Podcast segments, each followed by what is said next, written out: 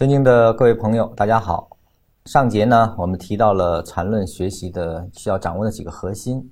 今天呢，就重点讲一下其中的一个啊，结合律。结合律呢，是缠论分析中随处可见的一个必须遵守的规律，是我们经常运用，但是却没有意识到的一个规律。我是把结合律提高一个非常高的高度上去认识的，它是保证缠论客观性的一个标准。我一会儿把它演绎出来之后啊，大家可能能觉得我说这句话是绝对有意义的，并不是瞎说的。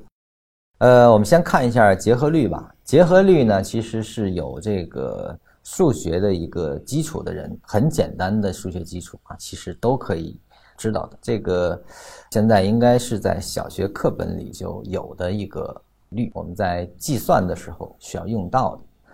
结合律的表达方式就是 a 加 b 加 c，这个它呢是可以等于 a 加 b 之后加 c，也可以等于 a 加 b 加 c。什么意思呢？就是说它是可以进行结合处理的意思。